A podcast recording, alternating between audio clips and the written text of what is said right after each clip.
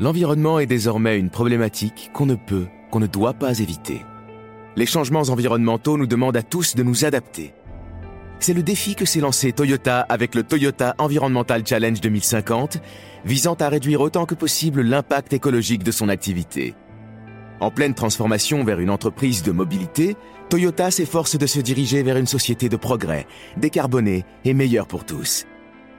Si vous voulez en savoir plus, n'hésitez pas à vous rendre sur toyota.fr.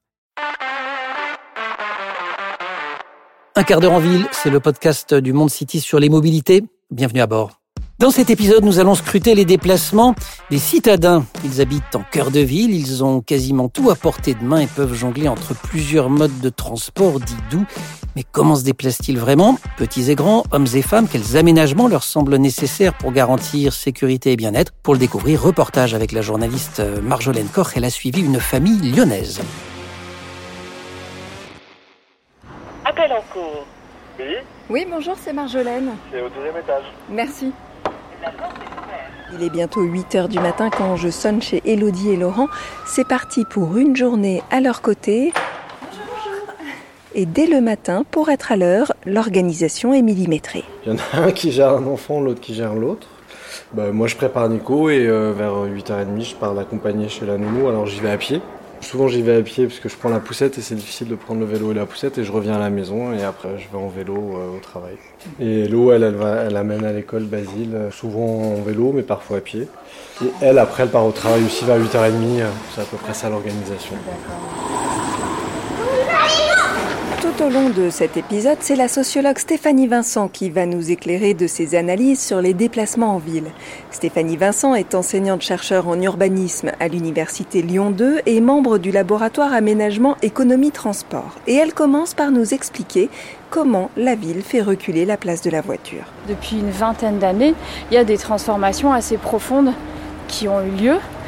Ces transformations, elles sont euh, d'abord liées à des investissements assez importants dans les systèmes de transport public.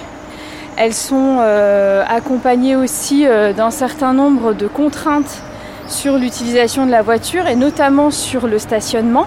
Les espaces de stationnement tendent à, à diminuer un peu. On n'est pas, c'est pas des choses du jour au lendemain. On peut pas supprimer euh, des dizaines et des, des centaines de, de places euh, de stationnement, mais, mais quand même le mouvement est un petit peu là-dedans. Et euh, accompagné euh, de ça, il y a aussi une régulation par euh, le coût du stationnement. Donc euh, jusqu'à il y a, je pense, une, ouais, une petite dizaine d'années, il y avait pas mal de places gratuites en fait dans Lyon. Aujourd'hui, il y en a plus du tout.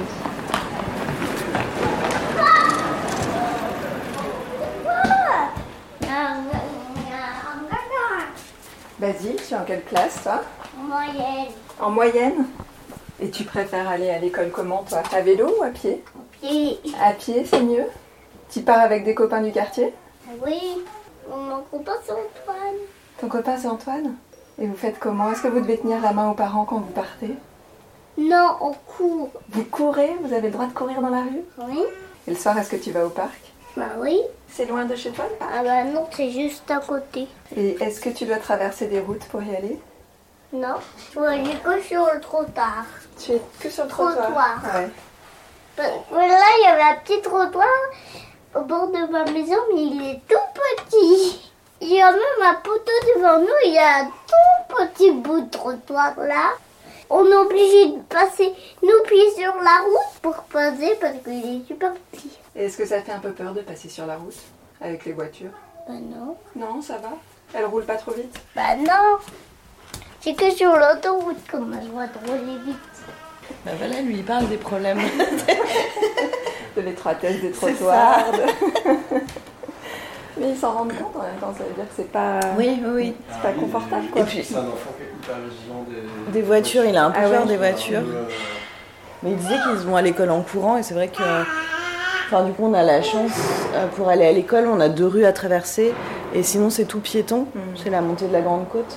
Et du coup, ça c'est assez agréable. Ils peuvent effectivement courir et aller entre copains. Enfin, Ouais, être libre de leur ouais, mouvement. ouais, quoi. ouais. Non, ça c'est chouette.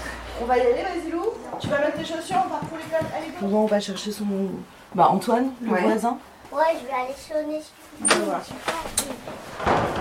Antoine Oui Vous nous attendez en haut Et c'est parti pour un trajet dans les pentes de la Croix-Rousse en direction de l'école. L'occasion de demander à Elodie quelle place tient la voiture dans leur quotidien. La voiture, on la prend vraiment uniquement quand on part en week-end. D'ailleurs, à un moment, on avait réfléchi à ne plus avoir de voiture à nous et faire euh, des systèmes de location de voitures, etc. Bon, mais non, la voiture, on la prend vraiment jamais. Déchetterie et week-end, quoi.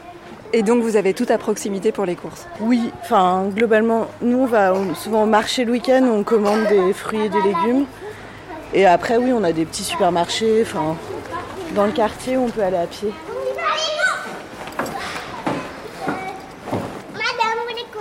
C'est un peu le parcours. euh, Ouais. oh, c'est le parcours de jeu jusqu'à l'école, quoi. Parce que là, ils sont en train de grimper en fait sur des terrasses en bois de- des restaurants et de courir un peu partout. Vu que la rue est piétonne, ils peuvent euh, se déplacer comme ils veulent.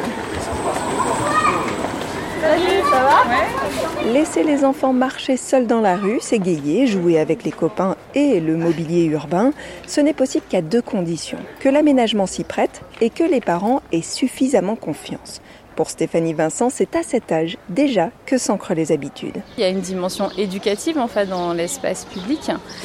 En matière de mobilité, mais c'est vrai pour plein d'autres euh, pratiques, la question des apprentissages et donc de ce qui se joue quand on est enfant euh, et après quand on est euh, adolescent ou jeune adulte et qu'on est encore assez malléable, c'est quelque chose qui est fondamental.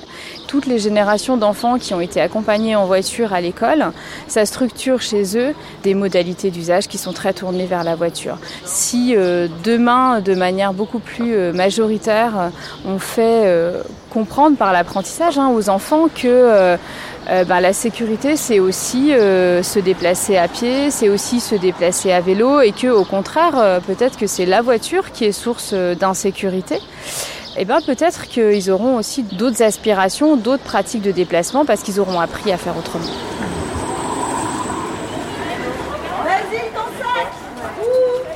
Basile est à l'école avec son cartable et nous rentrons avec Elodie. Sur le chemin, elle aborde la question du logement en centre-ville. Avec deux enfants, la réflexion du couple évolue. Maintenant qu'on a deux enfants, ben, les deux sont dans la même chambre. On se dit qu'à un moment, il faudra qu'on ait un peu plus grand. Et plus grand dans le quartier, c'est hyper cher. Ce qui est difficile, c'est qu'on adore ce quartier. Enfin, on a vraiment une chouette vie de quartier. Ben, tous les parents d'enfants, on se retrouve, euh, enfin, on se voit souvent euh, aussi en dehors des trajets de l'école. Oui, et puis clairement, on fait tout à pied. Basile, il va à la musique le mercredi, on y va à pied. Enfin, là, on va aller à l'école à pied, aller aux activités à pied. Je pense que c'est un confort qu'on n'a pas du tout euh, en dehors d'un centre-ville. On se retrouve quand du coup ce Eh soir? ben, on se dit. Ah bah vous voilà. Et nous croisons Laurent en arrivant devant l'immeuble. Je quitte donc Elodie qui part au travail. Je prends le relais avec Laurent, poussette à la main, et lui me parle de l'évolution de leur quartier ces dernières années. Donc là, ils ont fait beaucoup de changements et le quartier est beaucoup moins fréquenté euh, par les voitures. Alors euh, à la Saint-Zois, déjà, on est le matin, il n'y a pas énormément de passages. Donc c'est sûr que ça permet d'avoir confiance aussi parce qu'il y a pas mal de rues euh, piétonnes. Ouais. Et quand vous dites qu'ils ont changé, c'est quoi? C'est des sens de circulation pour que les gens puissent pas Alors, euh, ont, euh, traverser ouais, le quartier? ouais. En fait, donc on est dans les pentes, donc il y a les rues euh, qui sont traversantes et il y a deux grandes rues qui montent à la Croix-Rousse. D'accord. D'un côté, ils ont bloqué, c'était à double sens et ils ont fait que dans un sens. Donc, ce qui fait que les gens ont plus trop intérêt à passer par là pour monter ou descendre, parce que souvent les gens montaient et descendaient. Donc ça a vraiment limité énormément le passage dans le quartier. Et ça a changé quelque chose pour l'ambiance sonore chez vous, par exemple? Oui, clairement. En fait, nous, on avait, euh, on était un quartier où les gens faisaient des rodéos le soir.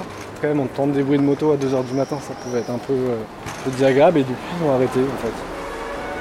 Je vous attends là? Ouais, Et pendant que Laurent va déposer Nico chez sa nounou, retrouvons Stéphanie Vincent pour qu'elle décrypte l'impact des modifications du plan de circulation dans le quartier de la Croix-Rousse sur la vie des habitants et des commerçants. Alors il y a certains axes effectivement qui ont été fermés ou qui ont été euh, réappropriés au profit d'autres usages. Et ça, ça change effectivement euh, les modalités de circulation dans les quartiers. Alors vous étiez, euh, je crois, ce matin euh, dans les pentes de la Croix-Rousse. Il y a un exemple qui est la montée Saint-Sébastien, où du coup la portion de route qui était avant une, route à double sens a été réattribuée au vélo et aux piétons parce que les trottoirs étaient très étroits. Alors ça s'est pas fait euh, forcément dans la simplicité parce que pour les habitants c'était quand même une sacrée révolution de se dire ah mais on pourra plus passer par là, du coup euh, quels vont être nos chemins quand on va être en voiture, etc. Et en fait ce dont on se rend compte c'est que ça a beaucoup apaisé la circulation euh, dans tout le quartier, que ce soit vers le haut des pentes ou vers le bas des pentes. Et est-ce que vous savez déjà quelle est la réaction des commerçants au niveau, par exemple, de leur chiffre d'affaires ou de... Ce que je peux vous dire, c'est que de manière générale, les commerçants sont souvent euh, vent debout contre euh, les restrictions qui touchent la voiture, euh, que ce soit le stationnement ou la piétonisation des rues, etc., en disant ah, on va perdre des clients, etc. En fait, toutes les études qui portent là-dessus montrent que quand on vient faire les magasins à pied, souvent on achète plus que quand on vient en voiture. Nico chez la nounou, Basile à l'école, Elodie et Laurent au travail. Je laisse la famille jusqu'à ce soir et je profite de la présence d'un groupe de jeunes femmes sur les marches de l'immeuble pour leur poser une question. Y a-t-il des moments où, en tant que femmes, elles se sentent moins en sécurité dans la ville quand elles se déplacent à pied, à vélo ou en transport en commun? Quand le soir il y a moins de monde, je pense qu'on a des stratégies des fois d'évitement mais qui sont inconscientes. Je pense pas que c'est toujours réfléchi, mais par exemple dans les transports en commun, enfin je sais pas, peut-être qu'on va plus se rapprocher de femmes que d'hommes quand on est une femme, j'en sais rien. Mais c'est possible qu'on ait des stratégies inconscientes comme ça. ouais. Est-ce que vous avez déjà eu à vous dépêtrer de quelqu'un dans la rue? Oui, malheureusement, oui, c'est arrivé beaucoup de fois. Ouais. Et est-ce que vous avez adopté une stratégie euh, que vous appliquez par exemple?